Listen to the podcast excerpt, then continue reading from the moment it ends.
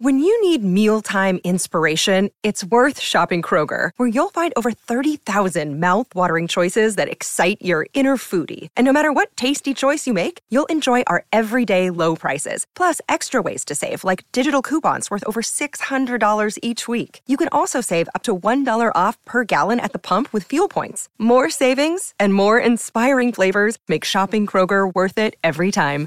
Kroger, fresh for everyone. Fuel restrictions apply. Quick mention at the top of the show, you're going to hear me chatting with author Dan Chaon, as well as his agent, Renee Zuckerbrot, and his editor, Carolyn Zancan. We had a good time, really good people. Please follow them on Twitter. And do yourselves a favor and go check out Caregiver. It's a band, and their song Everything is featured in this episode, and I just can't get it out of my head. The artist is Lindsay Bitson, but she goes by Caregiver. Please look them up, give them a shout out when you listen to their song, tell them how much you love it. That's what I love about the show. And I know I sound different from the rest of the episode in this little intro, but that's just because I wanted to make those mentions. And I am recording this from inside uh, a closet in my kids' room while they're out watching a movie. So, anyway, thanks for listening. This was a really great episode to put together, and I'm so happy you get to listen to it. I also take a nap after dinner, which is an awesome thing to do. I'm actually just learning about naps, and I took two yesterday. They were great. How did it take you so long to learn about naps? I would never have made it to 39 without naps. well, I have to thank my two stepdaughters. They run me into the ground. yeah. That was actually what started naps for me was kids because you just when they were still napping, I would lay down with them it wasn't like I would do extra things while they were napping. Sometimes the best thing you can do for everybody is sleep. It's true. It allows you to uh, recharge and become like a normal functioning human to some degree, I guess.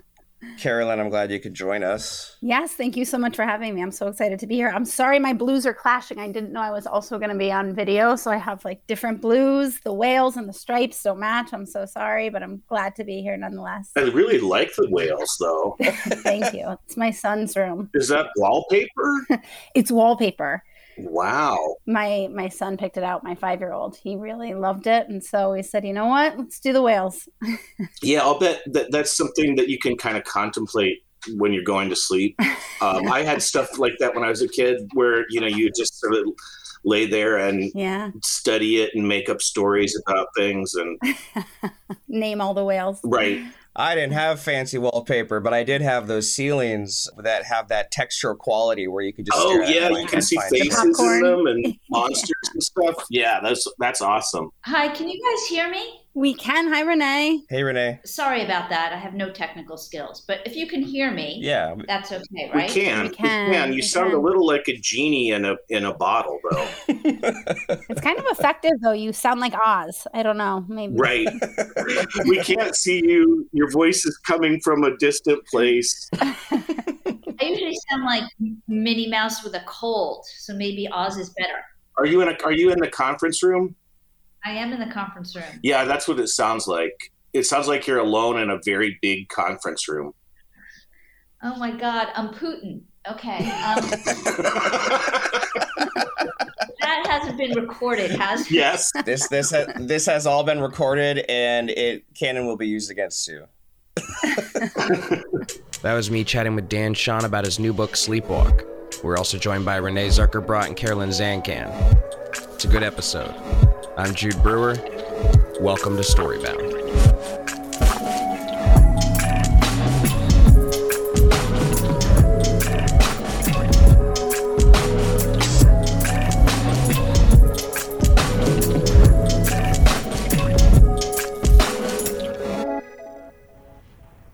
So, Dan, you were mentioning how your son really got into your character from your book Sleepwalk, and he was sending you pictures as he was traveling, saying, "Oh, this belongs in the book. This belongs in the book, etc." So, I'm curious about your relationship with your sons and writing. You know, when those two things intertwined. But when they were both teenagers, because they were both really good readers, really smart readers. You know, I spend so much time up here in my study. You know, I felt like this was a way that I could be close to them was to you know actually share what I'm what I'm really doing because when I was growing up I would work with my dad sometimes involuntarily but you know like working in the garage or whatever. Um, and this is sort of my version of come out here and work on this car with me. What were some of your first jobs? Did you follow in your dad's footsteps and work on cars? No, I, I was I was really bad at almost all sort of like rural Nebraska guy activities. And uh, so the, the first job I had was as a radio DJ at KSID AM FM in Sidney, Nebraska. Started doing that as as a high school student. I was 16 and did the night show like three nights a week where we were allowed to play a limited amount of rock music. Ooh. And then after college, I worked briefly as a tech writer for an accounting firm called Arthur Andersen that is no longer in existence. You may remember they crashed and burned in 2008 and I cheered.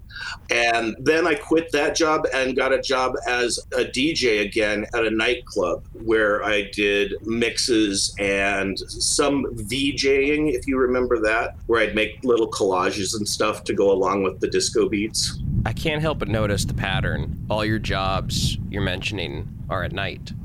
Oh, yeah, absolutely. that was how I guess that was something that made me really hate Arthur Andersen. I mean, there were a lot of reasons, but was having to get up in the morning and do a, a nine to five. That's the only nine to five job I've ever had. Was like whatever the three months I worked for that accounting firm. It was so boring. I don't. I didn't understand like if I was done, why I couldn't leave at four. Why I just had to like sit there. Hey, hey, hey, hey, hey. Hi, I'm Dan Chaon. Where you're listening to Storybound, and I'm going to be reading from my new novel Sleepwalk. First, you submerge a 100 microgram tab of LSD in a 150 milliliter miniature bottle of vodka. Then you give it a shake and leave it in a cool, dark place for 48 hours or so until the LSD dissolves. I like to take what they call a microdose every couple of days just a few drips from an eyedropper, maybe a fifth of a tablespoon. It's subperceptual. You don't even hardly notice it in the day to day, but it does a nice job of bringing the wonders of being alive to the fore and pushing the horrors a tiny bit back, which is an important survival technique. Voila, the bliss of temporarily giving a shit. I open my eyes and it's maybe 10 in the morning. I could stand to sleep longer, but the dog is yawning and stretching beside me, then giving his ears a flappity flap to make sure I'm good and awake. So I stick my bare foot out from under the covers and test the warmth of the day.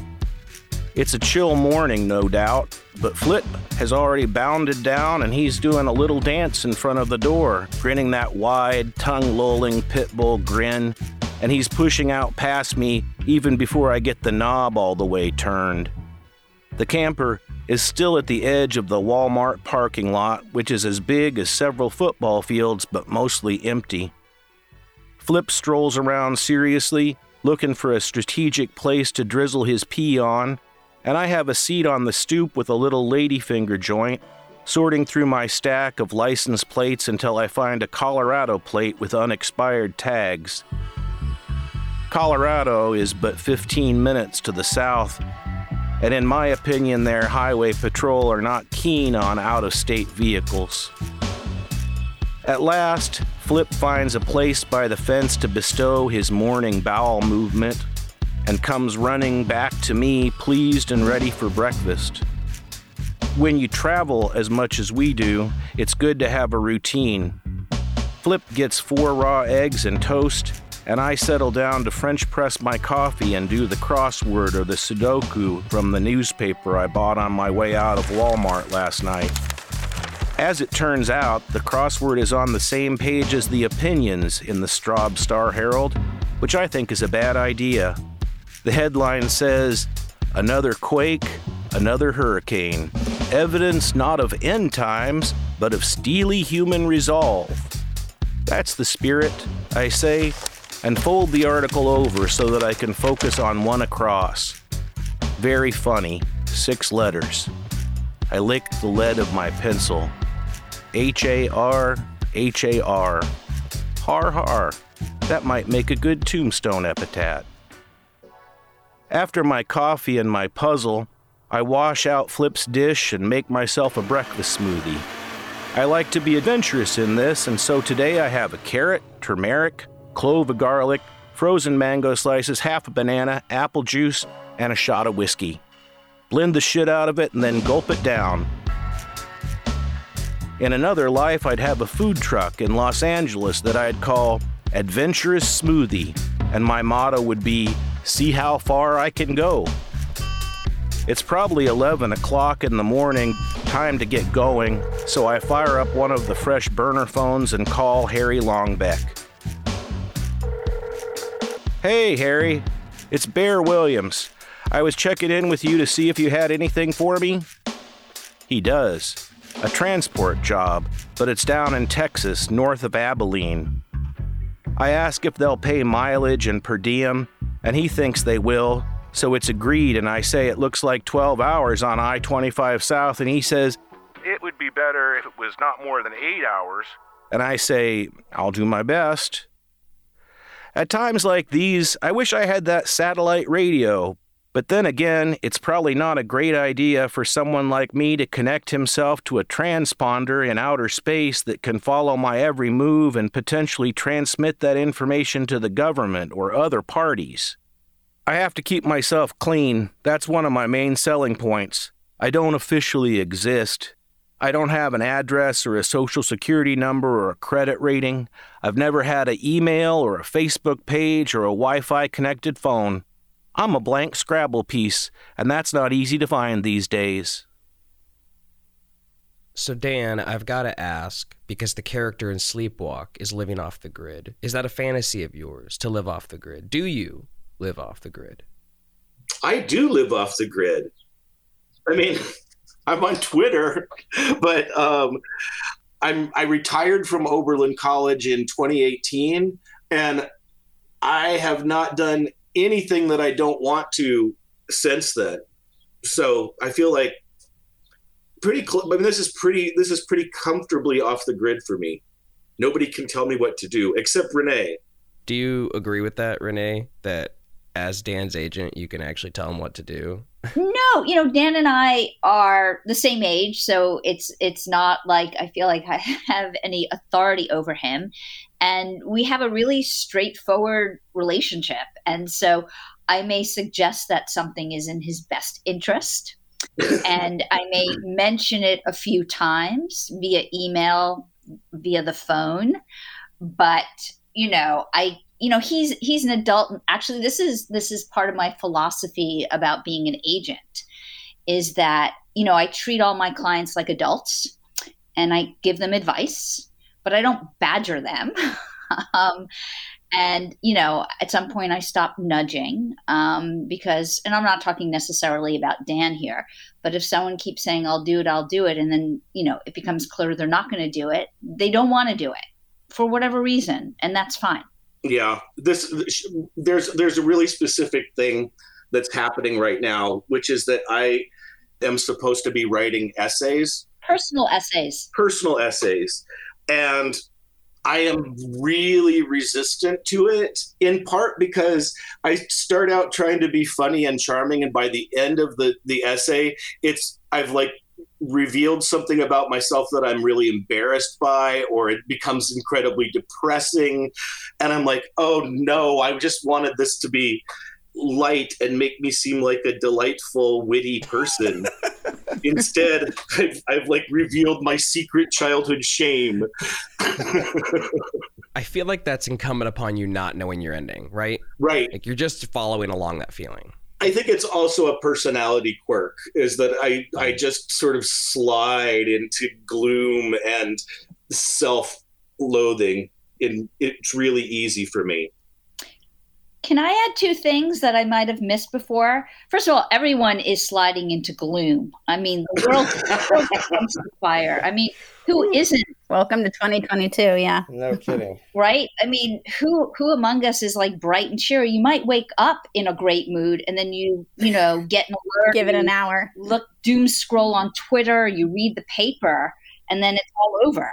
But the other thing I want to add, because Dan was talking about not knowing the ending, and the one thing about Dan's novels that are so great, we've all talked about this during our editorial get togethers on the phone, is that everything is so tightly plotted. So maybe the ending is a little up in the air for Dan, but especially in Sleepwalk, when you read it and you sort of first meet Will Bear, and then you, throughout the novel, pieces his backstory you know um, dan shares the backstory then everything starts to sort of fall into place. And you can't do that if you're just sitting down to type. So i feel like all of dan's novels like he has this idea he might not know where he's going to end up but until those last few chapters everything is so tightly plotted. That i think is sort of you know one of the great things about genre when you're writing a mystery or a thriller, it can't be just sort of loosey goosey, right? Because the end. Well, and, and, the form is sort of given to you. I right. Mean, once you once you once you're committed to, uh, I mean, that's what I. One of the reasons I mentioned Dungeons and Dragons is that you know there is, the genre is this kind of container that can keep you on coloring within the lines, even though it you know you can do whatever you want. There's an infinity of things you can do within that container. And so that, I mean, that has helped me enormously is just having that I'm writing a road trip noir novel, and here are the things that I know are going to happen.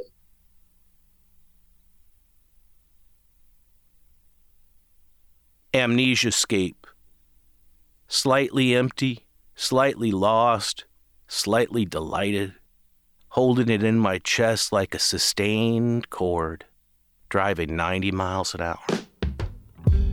We leave I 70 and merge onto US 287 South. They say that tornadoes roam across this stretch all the time, but we don't see any. In Campo, Colorado, we stop for a moment to pee and buy meat sticks and gas, and then we stand in the gravel parking lot of the truck stop staring out. The town of Campo looks to be no more than 100 souls. God knows what they do with themselves here. It's flat, gray yellow sod all the way to the horizon, barbed wire fences and transmission towers, kind of the way amnesia would look if it were a country. I unwrap a meat stick and take a bite, then give a piece to Flip, who mouths it thoughtfully from my fingers. You have to wonder about these settlers of the Great Plains, these white people who, in olden times, killed the natives and laid claim to this dirt and stuck to it, who stranded their children and grandchildren to a birthright of dust. A collection of clapboard shacks with backyards full of unmown pigweed and junked cars, abandoned swing sets, and withered, thirsty trees. Was the genocide worth it? I think this, and then I check myself. It isn't a fair way to think. The customer service at Campo Truck Stop is excellent. There's a polite, round faced teenage girl behind the counter who smiles sweetly at my compliment. A tired looking bald manager with a set of worries on his shoulders hunches over his laptop. Who am I to look down on them, after all, even if they are the offspring of murderers? No doubt, in the great scheme of things, we are all of us the offspring of murderers, right? If we weren't, we probably wouldn't be here. We're in love. I still think you got a beautiful mind. Let's pick better partners next time.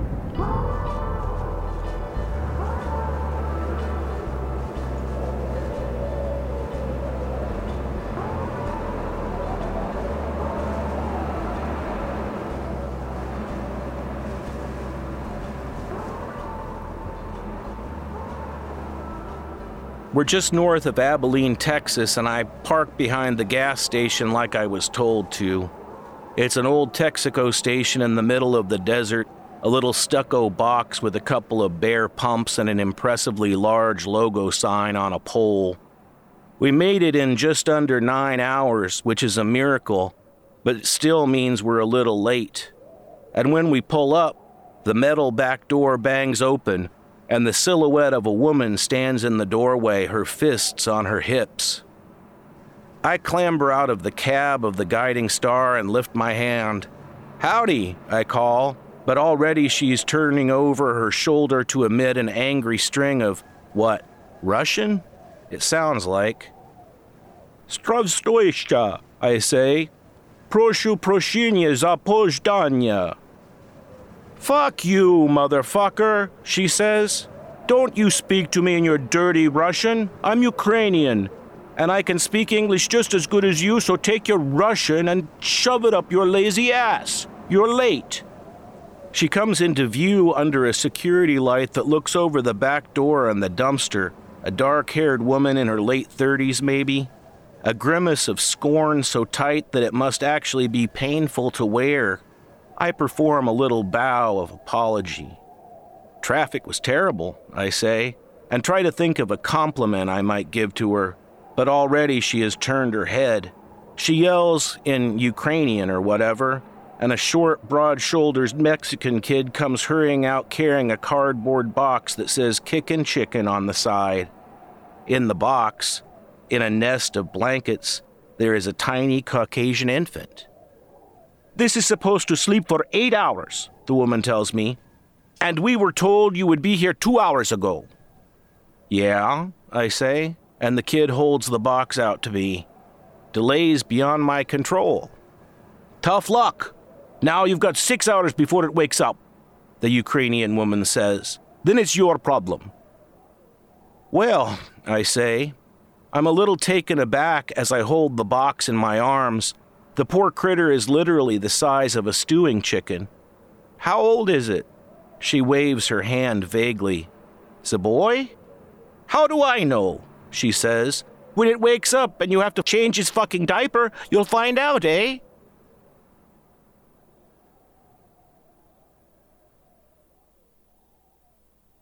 So there's the baby, the infant. I imagine it's three weeks old, give or take, and I sit down on the floor of the front cab beneath the passenger seat. It doesn't wake up. Ideally, I guess, I would have been given a car seat of some sort, but at this time of night, there's not really a place open where you could purchase one. Also, they might have given me some bottles of milk or whatever, but nobody offers me anything, so we set off. I figure it'll probably be fine. Even if the wee one does wake up, we can make do. I've got some coffee creamer in the camper that I can warm up, dilute it a little with water, put it in an eyedropper. I've always had a fondness for babies, and I think they can sense it because whenever I've been around them, they get real calm. You could say I have a magic touch. They just naturally think of me as their friend. It's the same with dogs. I can't tell you how many times I've had to break into somebody's house and their dog just came up to me wagging its tail, not uttering a single bark. Probably this is a under the table adoption. These happen all the time these days, and I think it's only fair that the mom receives some recompense for her trouble. I like the idea that I'll pass the little guy off to somebody who will sell him to some nice, wealthy couple who will raise him as their own son. I picture a movie star and her kindly, infertile husband, or some gay guys in short sleeve shirts, hoping to make themselves a little family in Minneapolis. I picture them walking along through that rose garden in Lyndale Park with a toddler between them, and they pass that pretty fountain with the cherubs on it, and they let him dangle his feet in the water.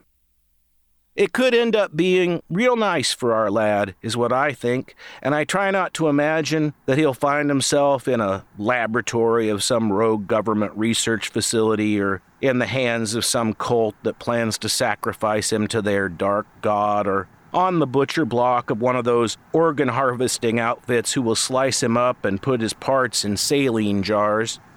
Honestly, I don't believe most of that stuff really happens that often. That's just hysteria whipped up by the media. It's beginning to sleet a little bit, and I turn on the wipers and the defroster. Our lad is still fast asleep in his box, and low to the floor is perfect for him. He's vibrated by the velocity of the wheels against the highway asphalt. You can actually see him juddering, and he loves it. The rhythm probably reminds him of the womb or something and his little face is mushed up, sleeping hard, and the dog, half asleep on the passenger seat, gives the baby a stare I'd call rueful. He flares his nostrils, then flicks his eyes to me without lifting his head from where it's resting on his paws. Don't you look at me that way, I tell him. Up ahead on the left is a big wind farm, and it seems that a couple of the turbines have caught fire, despite the sleet. The propeller blades are still turning without a care, but the nacelle behind them is ablaze, and it's quite a sight. 328 foot they are, and their crown of flames ripples back like long hair in the wind. The propellers take the smoke and whip it into a helix so it goes looping out in spiraling circles. It puts me in mind of that traditional Chinese dance they do with the silk ribbons. I reckon lightning must have struck them, I tell Flip, but he doesn't raise his head. He's still disgruntled about the baby. We cross the border into Louisiana, and I huff something to take the edge off, but I don't want to overdo it. Being too awake is just as bad as being too sleepy. You want to try to find a zone that's a little bit outside of your body, kind of like you're following yourself and keeping an eye on things from a short distance away. We're passing billboards for a place called Gators and Friends Exotic Animal Petting Zoo, and for a moment I think that if we had more time, I might make a pit stop, pluck our lad out of his box, and take him for a stroll. Let him look at some llamas or monkeys or pot bellied pigs or whatever exotica they might have to pet. Not that he'd remember it, of course, but he might enjoy it. I picture his baby hand reaching out and clutching at some soft creature's fur. In the midst of this reverie, I happen to glance over at the actual infant. Now, I'm not an expert on sleeping babies, but to my eye, he seems unusually still. He's on his back in the kickin' chicken box, and his little hairless head has a kind of bluish cast. The limbs appear to be rigid in a way that concerns me. I feel my chest tighten. Hey, I say, loud enough to make Flip startle out of his dream with a quiver, but the child doesn't stir. Hey, I say again, still louder. Nothing. I can't tell if the child is breathing, and I have to keep glancing down from the road to the baby, and I'm starting to feel a panic rising inside me, and whatever Adderall or Midasis or other amphetamine I snorted begins to circle around in the center of my forehead in a way that feels like joyless, tuneless singing and prancing. The tiny hands of the baby seem to be rigor mortised into gnarled tree root shapes, grasping upwards. We're coming up on an exit for Flournoy, and I'm guessing there'd be a hospital there, but I'm also thinking that it's not a good idea to go to an emergency room with an infant that you don't have the title for. And without wanting to, I'm already thinking about how I might dispose of the remains. Over the years, I've had to deal with my share of corpses, but I've never had to concern myself with a dead baby. I can picture myself taking his little body back to that petting zoo with the gators and friends. The gators would definitely take care of it, but is that the kind of person I am? Flip! Dang it, wake that baby! And Flip lifts his head and levels a bejowled, somber look at me. His bobbed tail gives a hesitant, uncertain wag. I gesture hard toward the baby in the footwell. Wake him up! Go on! I know very little about what goes on in Flip's mind, but I can tell you that he is a highly intelligent being and that he has previously given indication that he has powers beyond that of a mere dog. He doesn't know English exactly, but he understands more than you would expect. Wake it up, I say, and then the Adderall or what have you turns my words into birdsong, and I hear myself repeating, Wake it up, wake it up, wake it up. Poor Flip gives me a puzzled, disapproving stare, but follows my finger and points his muzzle towards our lad. He sniffs, and after a moment gives the baby's mouth the most delicate of licks. The little hands jerk up and make a spastic wing beat. The tiny mouth opens wide like a cat yawning and emits a wail. It's okay. He's okay. Thanks to the Heavenly Father that I don't usually like that much. Our lad is alive. I am the husband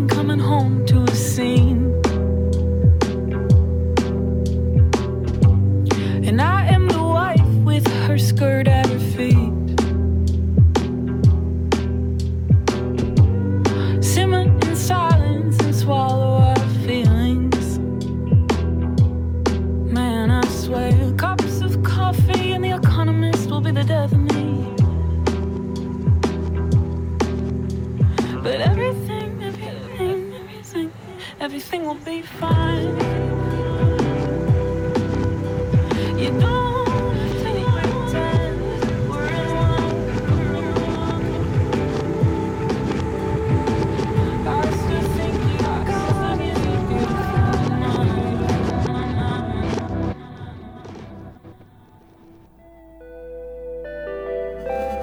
The featured song in this first half is titled Everything by the band Caregiver. And now for a quick commercial break.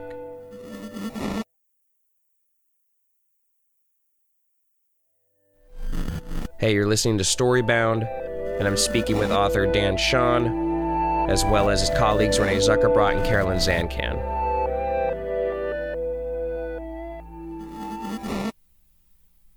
one thing that makes Renee an amazing agent is that she has a memory like a steel trap.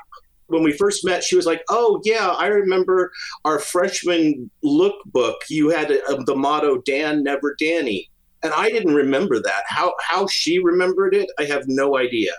Unless you still had the lookbook and we were No, like stalking me beforehand. I do not have the lookbook. I promise. That's like gone and buried. But yeah, I've always had this sort of steel trap memory, and I just remember the oddest things, and my friends tease me for it. So, so anyway, so Dan and I go sort of way back. I wish I had known you in college. Maybe not though. I was going to say maybe not for me. I'm not sure we'd be working together if you'd known me freshman year. Now I want college stories from Dan, but sorry, go on. no, no interesting college stories. Just you know the usual sort of insecure, whatever we were like as as freshmen. Yeah, and then we reunited, but all along we had friends in common, and I was a huge fan. I mean, I read all of Dan's books as they came out, and here we are now working together and with Carolyn, and it's really a dream team. Yep. So it, Renee came on after Ill Will had already come out, right? No, I came on after Festival America, I think in 2016, and Ill Will is coming out in March. Okay. And so I was sort of nominally involved with Ill Will. I mean, I wasn't the agent of record. Right. And in the spring of 2017, we sold your next two books to Holt. And that's where Caroline sort of came in. Yeah, so I entered the picture really what what seemed like late days in the pandemic, which were actually early days in the pandemic. It was September, I think, of 2020, right? And I too had been a long time Dan Chaon fan. Was kind of pinching myself at my luck and getting to work with him, and we dove right in. I, I read the pages that were were complete of the book, and it was everything except what Dan, like the last three or five chapters. Something like that, yeah. Those were a hell to get through, though. Those three to five chapters. They took me. I mean, I kept saying I'll have it next week, and then it was like months past. I raced through them as quickly as everyone who reads this book will, and absolutely loved it as much as everyone will. And then, but of course, it's you know, as much as it's a brilliant literary novel, it's also really a page turner. He's telling you a story, and so to read as much as I did without the end, I was kind of wanting to know when it would be finished, partly for production schedule reasons, but partly just because I really wanted to know what was going to happen. So I had my own like readerly interest in urging him to get those final chapters. But I think he landed on just the perfect ending. So I'm glad it took the timeline and the arc that it did. Yeah, I think that that's the craziest and most horrible thing about the way that I've learned to write novels is that I never know the ending. And I feel like someday I'm going to be walking the tightrope and it's just going to break. No, don't say that. Knock on wood. I know, you know, there's there's that possibility. Like, I just don't know what the ending is. I'm sorry, we have to throw this away and start over. there was a point with this one where, just out of I guess sheer malice, I gave the book a really unhappy ending, and I showed my son, and he was like, "No, you cannot do this." And I was like, "Okay, yeah, I guess." Um, I'm gonna go for the I'm gonna go for the cheese and just give the poor guy a happy ending, as happy as is possible in this world. I remember you saying in between me reading the pages I did and, and the final that you were kind of contemplating two different endings. One was less happy than the other. And I remember just hoping that whole time that it would it would be the happy one and feeling extreme relief when it was. I wonder if you ever like are haunted by the endings you don't pick, if you always have two endings in mind and if the the untaken endings haunt you. Well, I knew that I would n- never kill a dog, so that that was that was sort of I knew I had to save the dog somehow, even if I killed the main character. of all the trigger warnings, that's the only one that I want. Is like if a if if a dog is killed in the course of a novel, I want to know.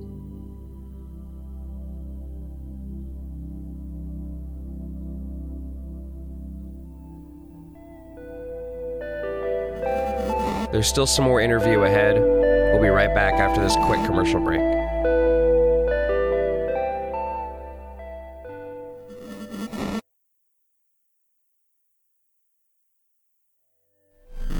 You're listening to Storybound, and I'm here with author Dan Chaon, as well as his colleagues Renee Zuckerbrot and Carolyn Zancan.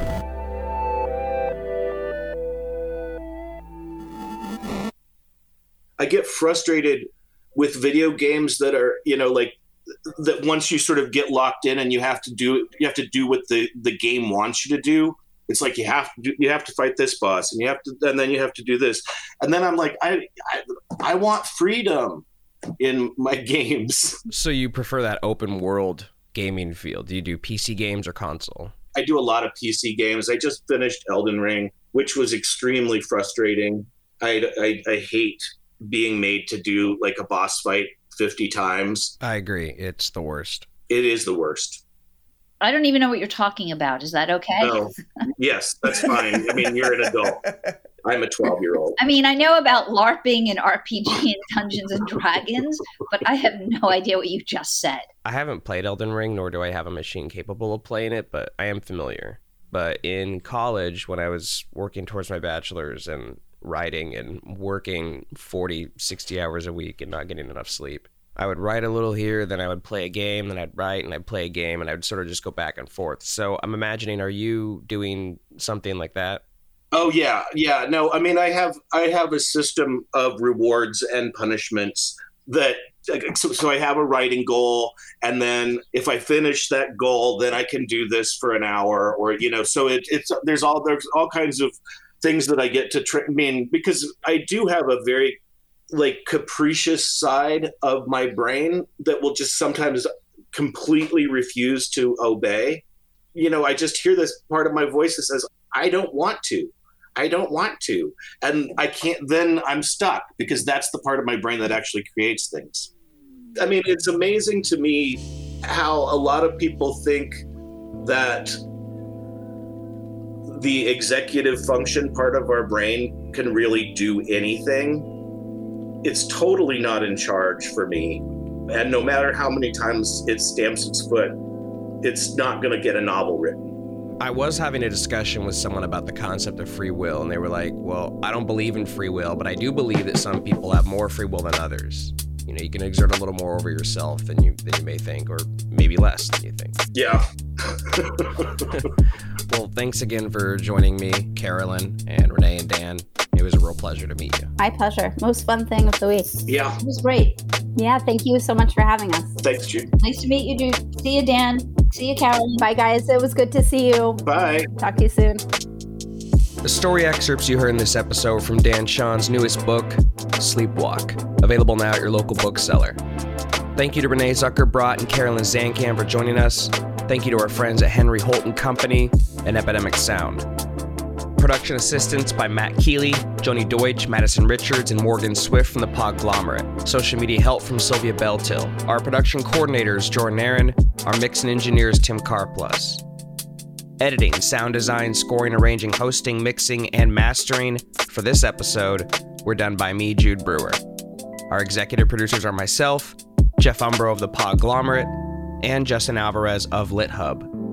You can follow us on Twitter and Instagram at StoryboundPod. You can also tweet at me directly at Jude Brewery. New episodes are every Tuesday. We'll see you next week.